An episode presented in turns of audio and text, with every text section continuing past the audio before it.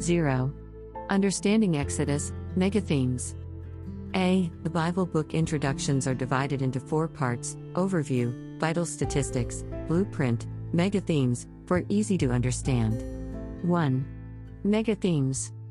At 1. Theme Slavery. A. Explanation. I. The Israelites were slaves for 400 years. Pharaoh, the king of Egypt, oppressed them cruelly. They pray to God for deliverance from this system. B. Importance.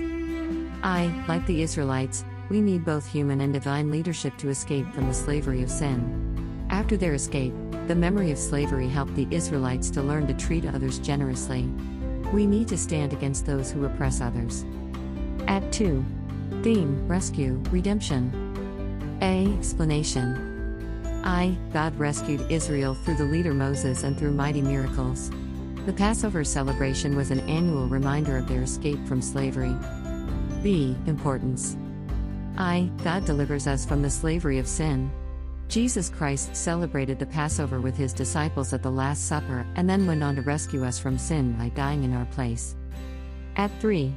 Theme Guidance. A. Explanation. I, God guided Israel out of Egypt by using the plagues.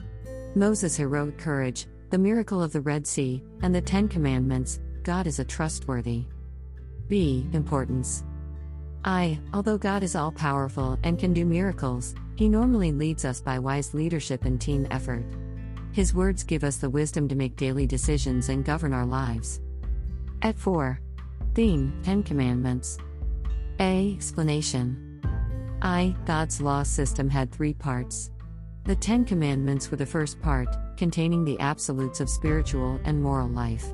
The civil law was the second part, giving the people rules to manage their lives.